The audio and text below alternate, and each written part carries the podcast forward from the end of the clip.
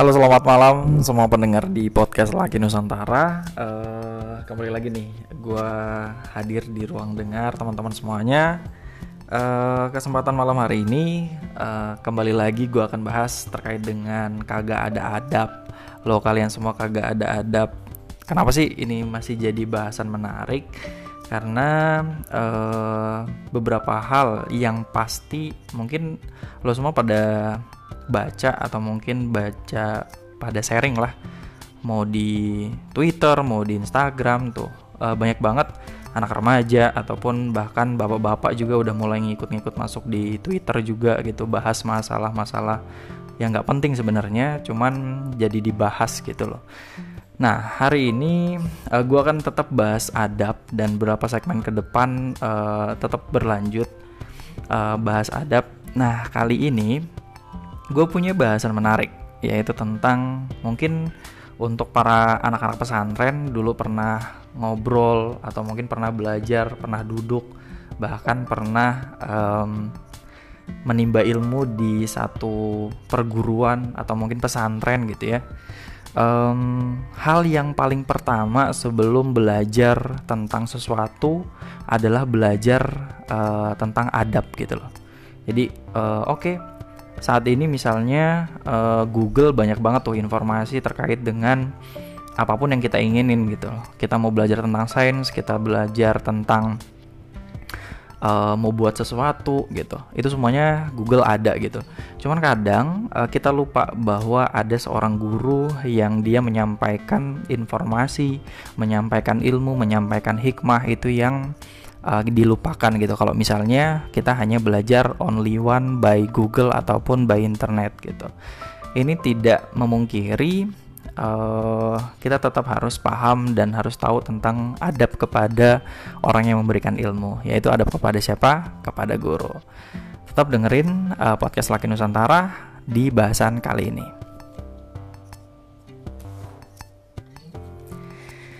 Oke, okay, uh, gue lanjutin nih uh, beberapa poin diadap kepada guru. Mungkin teman-teman semuanya uh, pendengar uh, sebenarnya mungkin dari kecil gitu ya, dari kecil teman-teman nggak bisa baca gitu. Dan siapa sih yang ngajarin baca? Bisa jadi guru, bisa jadi orang tua, atau mungkin bisa jadi uh, versinya uh, kakak gitu ya. Tapi rata-rata uh, kemampuan membaca itu diajari oleh guru di sekolah gitu loh.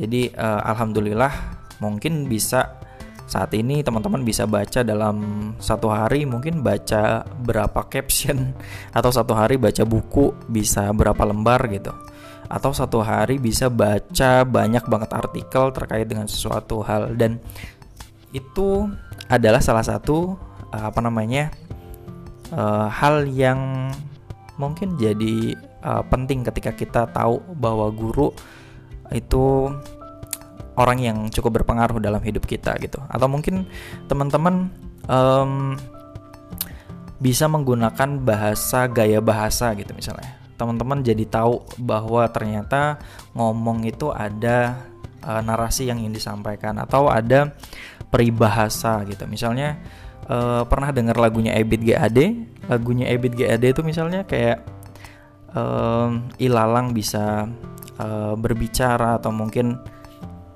gue lupa liriknya. Pokoknya ya itu ya. Mungkin lo bisa cari sendirilah lagunya Ebit GAG yang soal um, majas majas gitu. Majas metafora atau majas personifikasi. Intinya nanti lo bisa cek sendirilah gitu. Itu siapa yang ngajarin um, guru kan Terus ada lagi belajar menghitung. Bayangin aja kalau misalnya tidak ada guru gitu loh. Mungkin kita agak cukup eh, belajar ekstra dengan internet itu juga butuh waktu yang lama gitu.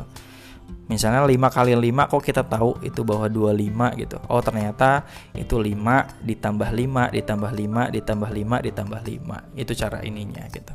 Dan masih banyak lagi sih uh, apa namanya yang bisa kita pelajari, kita paham tentang rumus Pitagoras, kita paham tentang rumus luas, bahkan kita paham tentang uh, di fisika itu ada hukum Newton, ada gaya. Kenapa uh, gaya itu jangan terlalu banyak gaya lah gitu kalau untuk pingin hasil yang luar biasa gitu um, itu sih pentingnya kenapa kita mesti punya adab sama guru agar apa? Agar ilmu yang kita dapatkan itu bisa berkah gitu loh. Jadi kalau misalnya kita nggak menghargai guru, kita nggak menghargai siapa yang memberikan ilmu itu, ya ilmunya bisa jadi nggak berkah. Atau mungkin ada keburukan dari ilmu itu yang ujungnya adalah kita menggunakan untuk tidak hal uh, kepada tindakan-tindakan yang cenderung negatif gitu. Nih, uh, gue bacain terkait dengan salah satu perkataan dari Imam Syafi'i terkait dengan keberhasilan seorang pelajar itu dalam menuntut ilmu. Saudaraku, engkau tidak akan memperoleh ilmu kecuali dengan enam perkara. Gua gua ulangin lagi, saudaraku, engkau tidak akan memperoleh ilmu kecuali dengan enam perkara. Yang pertama itu adalah kecerdasan. Yang kedua, semangat. Yang ketiga, kesungguhan. Yang keempat, bekal yang kelima, bimbingan dari guru. Dan yang keenam itu adalah waktu yang panjang. Luar biasa ya. Ini sebenarnya uh, siapa sih yang nggak tahu Imam Asy-Syafi'i? Uh, ulama besar. Kemudian beliau memberikan nasihat kepada ya lu semuanya gitu untuk teman-teman uh, yang SMA ataupun yang masih berjuang untuk masuk perguruan tinggi negeri atau untuk uh, mahasiswa yang ngejar-ngejar dosen untuk lulus skripsi atau mahasiswa pasca sarjana yang lagi ngurusin tesisnya nggak kelar-kelar gitu atau mungkin uh, mereka pemuda-pemuda pencari ilmu kehidupan gitu di universitas kehidupan. Di mana itu universitas kehidupan? Ya di alam alam lingkungan gitu loh. Jadi ada enam poin gitu.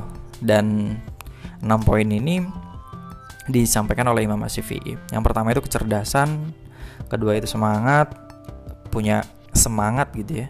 Terus sungguh-sungguh gitu terus ada bekalnya ada bimbingan dari guru gitu. Nah poin yang pingin gue garis bawahi adalah bimbingan dari guru. Jadi nggak untuk bisa berhasil di di apa ya di posisi sebagai seorang pelajar itu butuh adanya guru yang mendampingi gitu loh. Jadi agar apa? Agar kita semuanya nih itu bisa menerima pelajaran dengan baik dan ilmu yang diberikan itu menjadi berkah dan bermanfaat. Karena apa? Kalau misalnya uh, ini jadi sesuatu hal yang krusial ketika siswa tidak menghargai gurunya gitu loh. Dan gue nggak bisa bayangin sih kalau misalnya kondisinya saat ini yang lagi belajar online gitu loh. Kemudian um, cara ngajarnya guru seperti apa kemudian uh, guru melihat murid itu seperti apa gitu. Mungkin uh, cukup berbeda di beberapa kondisi kali ini. Mungkin lo yang ngalamin ataupun yang uh, sedang dalam kondisi ini bisa cerita dan mention uh, seperti biasa di email ataupun di uh, Instagram. Untuk di email di simunander@gmail.com ataupun di Twitter di rfmdr underscore sama juga di tweet apa di Instagram gitu ya. Oke, bisa mention aja atau DM langsung. Nah, um, itu tadi uh, kenapa sih kita mesti belajar adab dan adab sama guru itu adalah satu hal yang penting. Um, selanjutnya nih ada beberapa hal uh, ketika kita pingin punya adab gitu loh. Ini mungkin cukup apa ya bisa dibilang uh, cukup umum gitu. Kalau misalnya uh, lo yang udah pernah dengar atau mungkin sudah pernah belajar di pesantren. Tapi bagi sebagian orang yang belum pernah mendengarkan bahwa guru itu bahwa bertemu dengan guru itu ada etikanya gitu loh. Jadi mungkin ini bisa bermanfaat untuk teman-teman semuanya. Oke, kalau misalnya kita uh, datang pada sebuah forum ataupun sebuah uh, seminar ataupun tempat di mana sumber ilmu gitu loh. Apakah itu kampus, apakah itu kalau misalnya di muslim uh, itu ada kajian-kajian ustadz-ustadz yang uh, apa namanya uh, menyampaikan syariat gitu. Uh, ternyata untuk kita sebagai seorang pelajar, seorang pencari ilmu itu disarankan, disarankan untuk mendatangi mereka gitu. Jadi mendatangi di mana ilmu itu berada gitu. Kalau misalnya untuk lu semuanya yang uh, tertarik dengan dunia uh, bisnis, ya siapa uh, guru bisnis? Cari itu orangnya gitu. Ataupun lu yang uh, berfokus pingin banget nih uh, punya kemampuan komunikasi yang bagus gitu di Bandung itu ada beberapa sekolah-sekolah terkait dengan sekolah komunikasi gitu. Uh, sebut saja um, di sekolah komunikasinya di JRI gitu misalnya. Lo bisa belajar uh, komunikasi di sana gitu. Dan masih banyak lagi. Lo pingin belajar soal desain grafis. Mungkin banyak beberapa startup startup yang uh, menyediakan course gratis terkait dengan belajar uh, desain grafis atau mungkin lo yang uh, saat ini lagi booming terkait dengan coding gitu loh coding itu uh, ke depannya akan menjadi satu hal komoditi yang bisa dibilang setiap perusahaan pasti akan butuh, setiap uh, lembaga pasti akan butuh. Jadi itu um, apa ya? Salah satu skill kemampuan yang mesti setidaknya paham lah terkait dengan coding. Nah, kalau misalnya kita pingin banget paham dengan itu, hal yang paling pertama adab ketika kita ingin berguru pingin sukses, ingin uh, apa ya bisa dibilang menguasai itu, ya datangilah uh, di mana itu berada gitu. Itu ya, itu yang pertama. Kemudian yang kedua, kita di muslim. Kita di muslim itu ada yang namanya niat. Ada anak namanya inamal amalu bin niat. Segala sesuatu itu didasarkan oleh niatnya gitu. Kalau misalnya niatnya uh, cuman untuk main-main doang datang ke seminar cuman uh, datang duduk diam kemudian uh, pulang gitu ya terus tidak ada hasil yang didapatkan gitu uh, ya itu percuma aja sih gitu jadi pertama itu kita juga uh, punya niat baik bahwa ketika kita ingin belajar niatnya untuk apa gitu jadi niatnya ya untuk menimba ilmu kemudian Selanjutnya adalah kita menyapa atau bisa dibilang salam dengan guru-guru kita atau orang yang memiliki ilmu. Jadi biar ilmu itu berkah, biar ilmu itu bermanfaat untuk kita juga gitu. Jadi nggak asal oh kayaknya gue udah pernah denger nih materi yang disampaikan sama pak ini. Oh kayaknya gue udah pernah denger materi yang disampaikan oleh si abang ini ibu ini gitu. Jadi kesannya uh, adalah siapa yang berbicara bukan apa yang didengarkan atau bukan apa yang disampaikan gitu ya. Oke nah itu yang kedua. Yang ketiga uh, adalah kadang pernah nggak sih lo belajar dalam kondisi ribut dan itu nggak masuk sama sekali gitu loh ternyata adab yang baik ketika ada seorang guru yang sedang menjelaskan ataupun ada orang yang lagi uh, lokakar ya gitu ya hitungannya itu adalah ya kita diam gitu. Sebenarnya diam ini diam untuk mencoba memahami apa yang se, apa yang disampaikan gitu. Jadi diamnya ini bukan diam uh, pikiran kita ke mana gitu misalnya mikirin oh kayaknya jemuran belum diangkat atau oh tadi kayaknya masak nasi uh, cetekannya belum dikebawahin belum uh, cook tapi masih warm gitu misalnya atau mungkin tadi uh, kayaknya uh, kompor belum dimatiin gitu. Jadi bukan mikirin hal-hal kayak gitu. Uh, jadi yang dipikirkan adalah ya kita fokus sih sebenarnya fokus untuk uh, sebenarnya kita datang ke seminar atau kita datang ke tempat yang menyediakan ilmu itu apa gitu. Ya dengarkan apa yang disampaikan dengan kondisi kita menyimak gitu ya.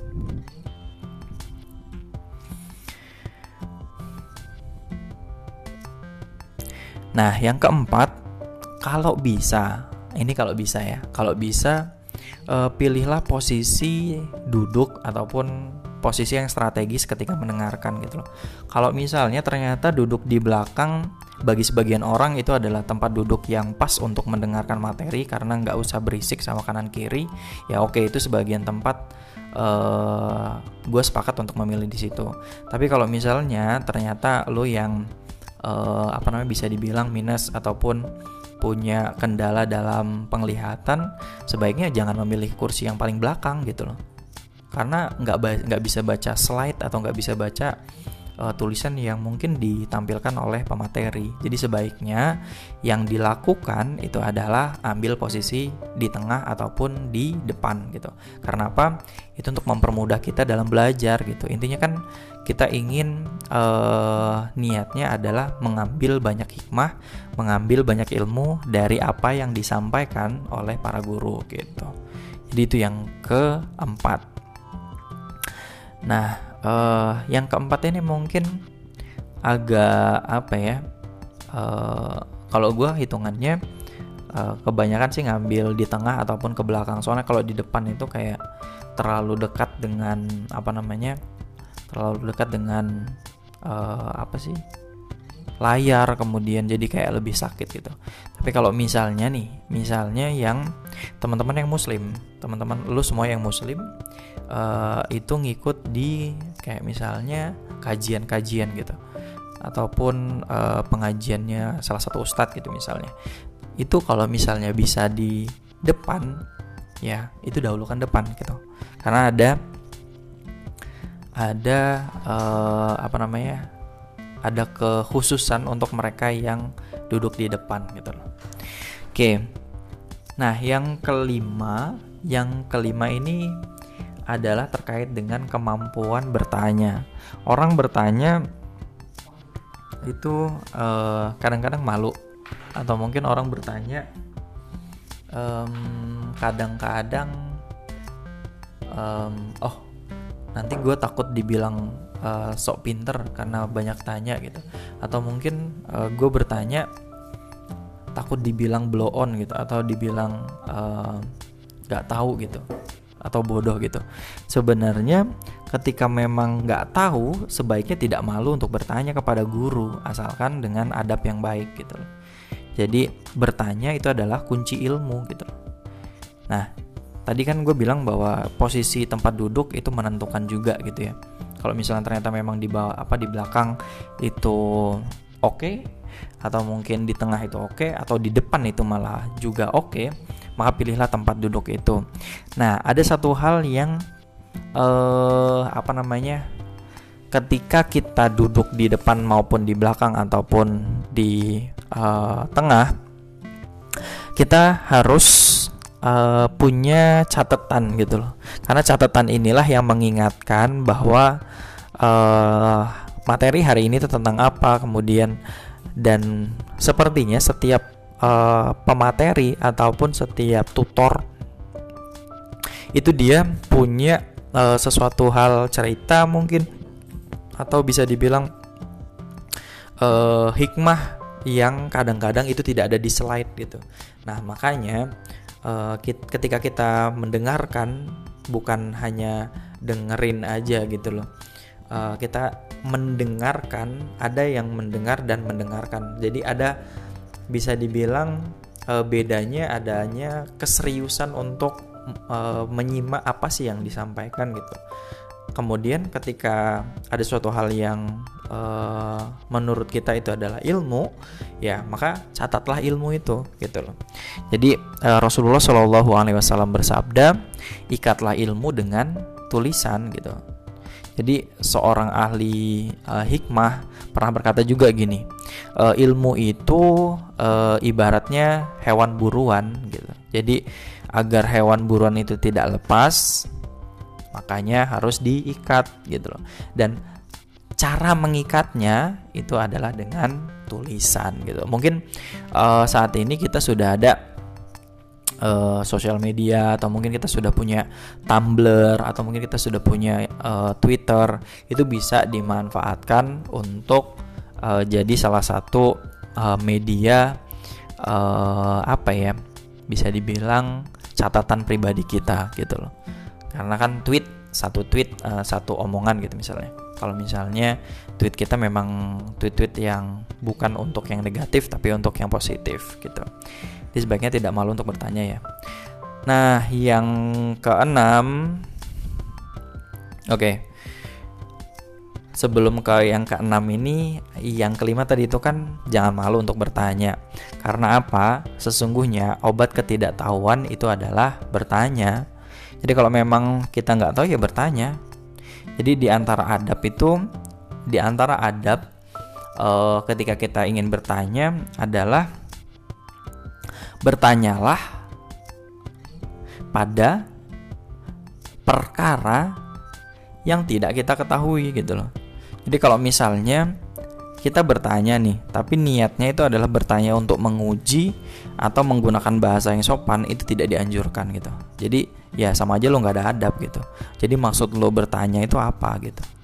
Jadi sebaiknya ketika bertanya yang memang bertanya karena tidak tahu gitu. Jadi bukan bertanya untuk uh, menjatuhkan si guru atau bertanya untuk oh kayaknya guru gue nggak tahu nih soal masalah sosial media. Jadi gue tanya soal inilah gitu. Biar dia diketawain dengan teman-teman gitu. Itu nggak boleh gitu. Jadi hitungannya uh, itu sama aja eh, nggak uh, sopan dengan guru kita. Nah seorang yang paham tentang perkara ini tentang adab ini uh, sebaiknya kita benar-benar memanfaatkan bahwa guru itu adalah sumbernya ilmu, ya kita bertanya dengan guru, kemudian kita uh, serius menyimak apa yang disampaikan oleh uh, guru kita, gitu. Agar apa? Um, agar ilmu yang didapat itu berkah gitu loh. Agar guru juga um, ini yang luar biasanya dari ketika ketika lo punya suatu ilmu dan ilmu itu adalah suatu ilmu kebaikan kemudian lo menyampaikan kepada teman-teman uh, di sekeliling lo gitu. Misalnya uh, eh tahu nggak sih kalau misalnya sholat sebelum subuh itu adalah uh, yang pahalanya itu dunia dan seisinya? Dan itu real gitu maksudnya uh, nyata gitu. Dan ketika lo menyampaikan kepada teman dan teman lo melakukan itu amalan yang dilakukan oleh dia itu berlaku juga amalnya untuk lo yang menyampaikan gitu loh. Jadi ini luar biasa hikmah dan berkah dari ilmu yang bermanfaat. Itu yang kelima. Jadi jangan malu bertanya ya. And the next, the last uh, untuk malam hari ini yaitu adalah uh, kita di Muslim. Kita di Muslim itu dianjurkan untuk berdoa pada setiap aktivitas yang kita lakukan. Jadi seringlah aja berdoa memohon agar uh, salah satunya karena kita adab kepada guru ya kebaikan untuk guru ini gitu Sebenarnya uh, kita doakan setiap hari itu juga. Makanya kalau di doa uh, urutannya kalau mungkin teman-teman ada yang berdoa seperti ini. Berdoa untuk apa namanya untuk orang tua berdoa untuk keluarga, berdoa untuk masyarakat, berdoa untuk uh, guru, berdoa untuk uh, pribadi gitu, baru yang muslimin dan muslimat gitu. Itu semuanya uh, untuk kebaikan guru. Jadi pada intinya mendoakan kebaikan bagi sama muslim siapa pun dia merupakan uh, suatu hal yang cukup penting di muslim. Terlebih lagi uh, dia yang berbuat baik kepada kita gitu loh.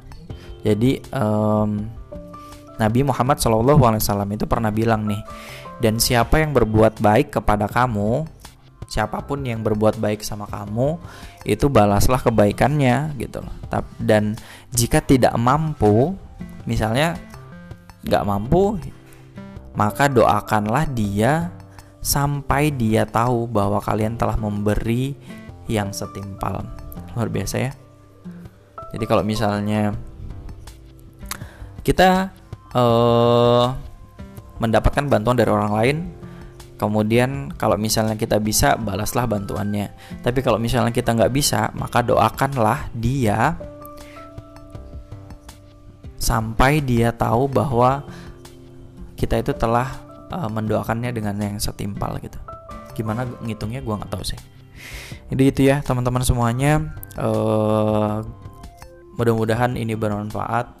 Jadi uh, yuk sama-sama uh, baik gue pribadi ataupun teman-teman semuanya uh, kita berilmu uh, tapi juga kita punya adab punya akhlak lah gitu. Jadi uh, biar nggak pintar sendirian kemudian kita melupakan siapa sih yang mengajari kita gitu. Bahkan kita mengabaikan uh, dari mana ilmu itu berasal gitu. Gitu ya teman-teman. Tetap uh, beradab tetap jadi orang yang berakhlak dan salah satunya adalah dengan guru. Thank you untuk yang udah dengerin dan mention DM ke Instagram ataupun di Twitter uh, terima kasih untuk yang sudah uh, chat yang sudah uh, kasih masukan uh, di podcast Laki Nusantara. Dan tunggu untuk segmen selanjutnya. Bye bye